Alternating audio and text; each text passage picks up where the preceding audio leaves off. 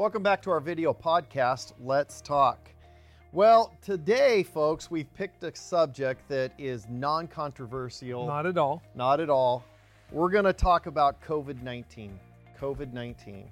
Pastor, let me ask you a question just right off the bat. Yeah. Have we ever been in a situation like this before? I think the answer is yes. They're all different in their own unique way. Mm. But, and this situation, as we'll talk later in this podcast, is got some interesting things from a biblical perspective. But I'm reminded of Ecclesiastes chapter number 1 and verse 9. Mm. And the Bible says this, there's no new thing under the sun. Yeah, right. So to answer your question, I mean, yes, we have had situations like this before. I mean, obviously pandemics, the bubonic plague, polio, you think of the Spanish flu, obviously each one has its unique thing, but yes, we have had situations like this before. And, you know, I'm not necessarily likening COVID to some of those and some of the stats and all that. That's not what I'm doing. We've had pandemics in the past, so this isn't new. Right. Now, this one, I will say, seems a little different, doesn't it, kind of to you? Seems different because I'm in it. Because you're in it, and we can only read the previous ones. Right. I wasn't here for the Spanish flu. Right. So,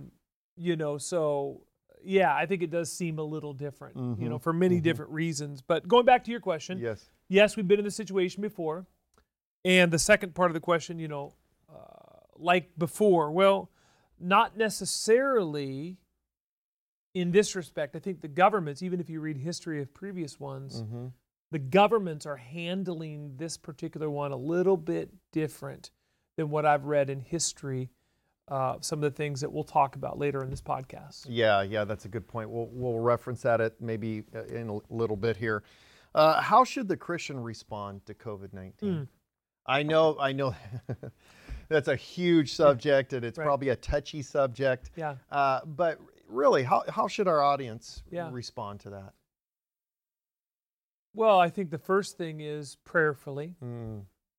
And I agree with you. It is controversial. How should a Christian respond? And again, this is our podcast here. We're giving you our thoughts, and you may have a different perspective on it. And that's, that's what makes America great. Is and that's when we could have civil discourse. Anyway, that's a separate. Maybe that one. We did, right. So I think to answer your question, how should a Christian? I think prayerfully, obviously understanding that God knew this was coming. This didn't catch God by surprise in December of 2019, where this began to kind of enter in. He knew, obviously. And I also say, to your question, how should a Christian respond? I would say, find unique ways through this to get the gospel out. Take advantage of it. Look at it through the lens of Scripture. That's so important in a time like this. Oof. Yeah. What is God doing in this? Is it, instead of just being blown out of the water, what is God doing in all of this? And I think it's fair to ask for the Christian, and I think many of our listeners, both of them, one's my dad, but I think honestly, from a prophetic standpoint, what are the implications in this? And we'll talk about it in the next few minutes. I mean, as a Christian, you hate to see some of the things that are going on, but we just know the Lord's coming is that much sooner. So from a eschatology standpoint, absolutely. When I think of COVID and, how the Christian should respond, to be honest with you, when, as you mentioned, and again, I have down one of the questions, we'll talk about it a little bit more about the politicizing of it. Oh, yes. But, as a Christian for myself, when it first came out, I didn't even necessarily know how to handle it. I have never been here before. Right. And it's coming at me lightning speed. Right. And the mandates are coming down faster than you can shake a stick at. And that's one of the biggest differences back in the day. Right. It wasn't coming lightning. Go on. Yes. Yeah. And so, I just got to a point where I had to learn as quick as I could to adapt to the situation. Yep. And as you said, get back to the main things. Amen. people need the Lord, yep, even in the midst of a pandemic. Yep. And so, yeah, great thoughts along these lines. Hopefully, helpful for our people already. Yeah, and I will add to that too when it comes to churches and, mm-hmm, and you as a pastor at this local church, myself, different pastors across the country. Again, every state is different. We're in Washington, one of the most conservative states in all the United States. Right. It's kind of the Bible Belt, you know, just 20 minutes north of Seattle. But having said that, you know, we as a church and as a pastoral leadership have not been cavalier. Mm-hmm. We've tried to be prudent. I'm not a conspiratorialist at all. By nature, I think that I've respected it. I've tried to look at the well-being of our people and those with comorbidities and all these things we've tried to do. And people say, well, what do pastors do? My answer to that is you do what God leads you to do as a pastor of a local assembly. You know, there's guys that never shut down. There's guys that shut down this. Listen, that's between them and God. Right, yeah. So, you know, and how the autonomy of the local church is important in a case like this. Thank you. Yeah, especially, you know, as an unaffiliated Baptist, you know, you talk about autonomy. I mean, so, but at least I thought we had it. Right. Anyway, good question. Well, that leads into our next question here. Is there a biblical connotation to it? To COVID-19? Yes. I think the answer is yes. Mm-hmm. And maybe from a different perspective than our listeners would see. I think right off the bat, when you go to Matthew 24 and you read about pestilence and you know, obviously earthquakes in diverse places and famines and all these things. In my opinion, yes, there are biblical implications and connotations to COVID-19, but I don't think necessarily from a pestilent standpoint or the pandemic itself of the virus, as far as the death toll and what have you. Mm-hmm. If you study the Bible and you look at plagues in the Bible, it wasn't a 99.4% survival rate. Sure. Right. When you read the plagues in Exodus 8 and you look about the death in Egypt, right, and all that took place with Pharaoh and all of that, and even in the past and the famines and things. Listen, it wasn't on a small scale. When God sends a famine or when God sends a pestilence or plague, what have you, it isn't like these. There won't be a question mark. No, you'll know exactly. Yes. It is good. We use the term biblical proportions. Now, but that does not mean that there is not a diabolical you know, connotation associated with this. And I think when I said yes right away to the biblical connotation, I think, in my opinion, Pastor Kennedy, this is paving the way for the Antichrist. Yeah, absolutely. Paving the way. I have no doubt in my mind, you know, from many different perspectives. I jotted down a couple of things in my notes. Global involvement. This isn't just our country. So, you know, the world is becoming smaller and smaller. Yes, it is. The monetary system. Yes. How that, the cash issue that isn't talked about very often. Again, just the other day, I tried to buy ice cream with cash. We don't. It was like I had the plague. I tried. We don't take cash. Get that out of here. Right. Yeah. Yeah. So, give me your hand or your mark. Yes. Yeah, here. Right. Come here. Yeah. Come here. Let me get here. Yeah. Yes. Okay. You want a double scoop? Right. You know. Let me. Right. You know. Right. That'll be $17. Right. So. You know, and we did a podcast on that fact. We did. We should do a follow up. That's just so big because it's just it's every day something new. Yes, it is. Comes down the line. I jotted down so that, you know, then you talk about the mark of the beast, Revelation 13, which again ties into the monetary system and the cashless society. And then which gets into, and again, as a non-conspiratorialist, I can just extrapolate and see this happening potentially. This is where you get into a little bit of speculation. And I'll be interested to get your take on this. passports and vaccines and validation of vaccines and all of these things. And what is that going to look like? And what's the best way to do it? And things of that nature. So that'll be interesting to see how that plays out. I know that our governor just came out with about 4 days ago a basically in sporting events and churches, vaccinated sections and non-vaccinated sections with you have to have a vaccination verifier who verifies. So that means you're showing your medical information to somebody, which again, the last I checked, and I'm not a lawyer, but HIPAA laws come into play, at least, you know, from my understanding. You know, they can do away with that or legislate away with it or how they're going to do it. But there are some components of that, at least comes to my mind. So, you know, biblical connotation, you know, I could see it where we're just here, just this will be the easiest, this will be the easiest, you know. In Thailand right now, you just go up to it and you just scan your right, you go into a 7-Eleven. And you just put your right hand up and that just takes your... Amazing. How fast it's coming. It's just right there. It is right there. We're living in it. Well, that leads to the next one.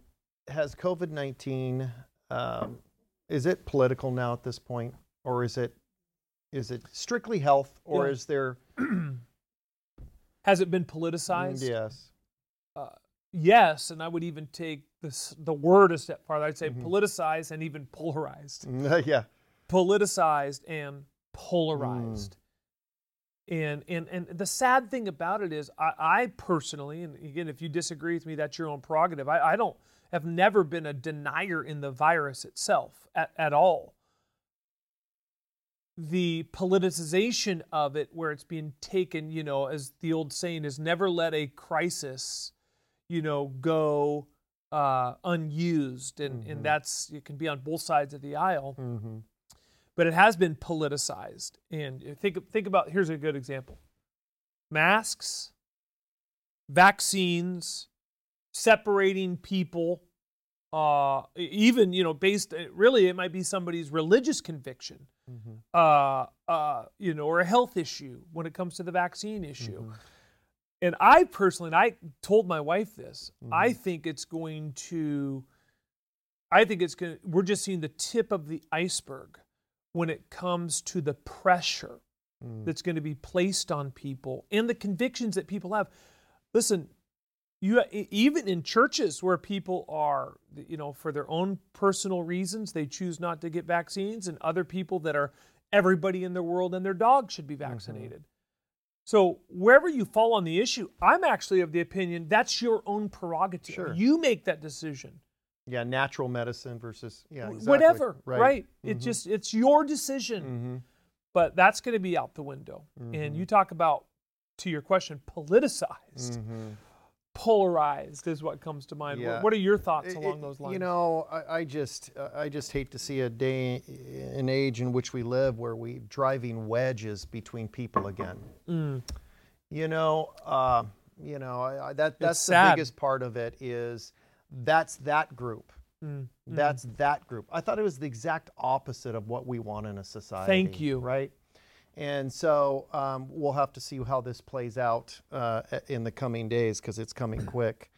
Let me ask you this. How has COVID affected churches? Now, you could park in here for about an hour. But we'll keep it down. Well, I know this is the last question. Sure. And so I won't take too long on it. And we're kind of right at our time anyway. We like to keep the podcast. How's it affect the churches? And I mentioned this Thursday night in my message Thursday night to our church. The first thing that comes to mind is assembling together. So right off the bat, many churches, matter of fact, the majority of churches, I mean, they just shut down. Some didn't even have the ability to live stream. And they shut down. Assembling together is so important. The biblical precedent is clear. Old Testament, New Testament. I always think of Psalm 92 in verse 14. The Bible says, "Those that be planted in the house of the Lord shall flourish as the palm trees." Obviously, we think of Hebrews 10:25, forsake not the assembling of thyself together as the manner of some is. So as much as we want to be prudent and be careful when it comes to assembling together, this is the really polarizing side as well. Safety is of the Lord. Mm-hmm. And if somebody has health issues and different things, I have no problem if they stay home. I literally don't. But at one point, I said Thursday night, what if it went 2 years? Right. What if it went 3 years? What if the government went back and shut us down again and kept the shutdown for... At what stage do you say as a child of the living God mm-hmm. that I'm not going to? Because, I mean, iron sharpens iron. And mm-hmm. when you... Strength is in numbers. When everybody is segregated and they're locked up in their room and they're connected to their devices, it's never that is ripe for the Antichrist. Yeah, that is ripe for it. Yep. So mm-hmm. I think outreach... has been affected as well, Pastor Kennedy. Mm-hmm. I think that churches' outreaches have shut down for the most part. Mm-hmm. And we just had a long meeting here this last week about coming up with new inquisitive, strategic ways to get the gospel out in our community. We're going back starting in June. Mm-hmm. We're starting firing up all our outreach again mm-hmm. and just trying to be prudent, but also get the gospel out because people are still dying and they need Christ. Yes. So I think that is something that, you know, in terms of churches, outreach is affected mm-hmm. and what have you. Any thoughts as we close mm-hmm. that as you observe our church, mm-hmm. people you've talked to, mm-hmm. any thoughts you have on that? The only thought I'd leave our audience with is the fact that when it comes to this particular thing, it has really showed, at least to me, sad to say, how weak the church is. Mm-hmm. The devil found something to really cripple the church really quickly. Yep.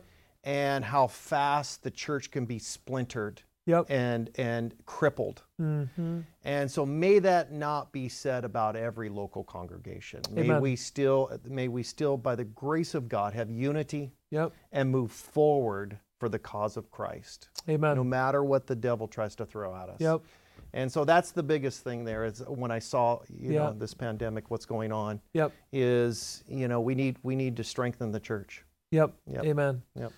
Well, I often think of that passage where the Bible says over in the book of the Revelation, strengthen the things which remain. That's good.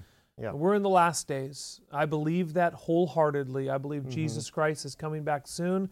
I think the way is being paid for the Antichrist. I think this pandemic just kind of falls into what's already being, set in play. And listen, we're living in exciting times. Well, yeah if you're saved, you have nothing to worry about. Praise God. You just need to trust God. Paul mm-hmm. said this. He said, "For me to live is Christ, but to die is gain." Mm. He said, "I'm in a strait betwixt two, having a desire to depart and be with Christ, which is far better." Amen. So the worst thing that could happen to a Christian is they take their last breath and enter into glory. Mm. Amen? Amen. So thank you, Pastor Kennedy, for those questions. And I know that we just kind of touched, as each one of these podcasts do, the salient points of this subject. But hopefully this was a help and an encouragement to you. If you have any other questions, feel free to email us, let us know, or a suggestion. Thank you for tuning in, and I hope that you let us know if you... would like us to do any other subjects, but also share this with other folks as well. Appreciate you tuning in. God bless you, and thank you so much.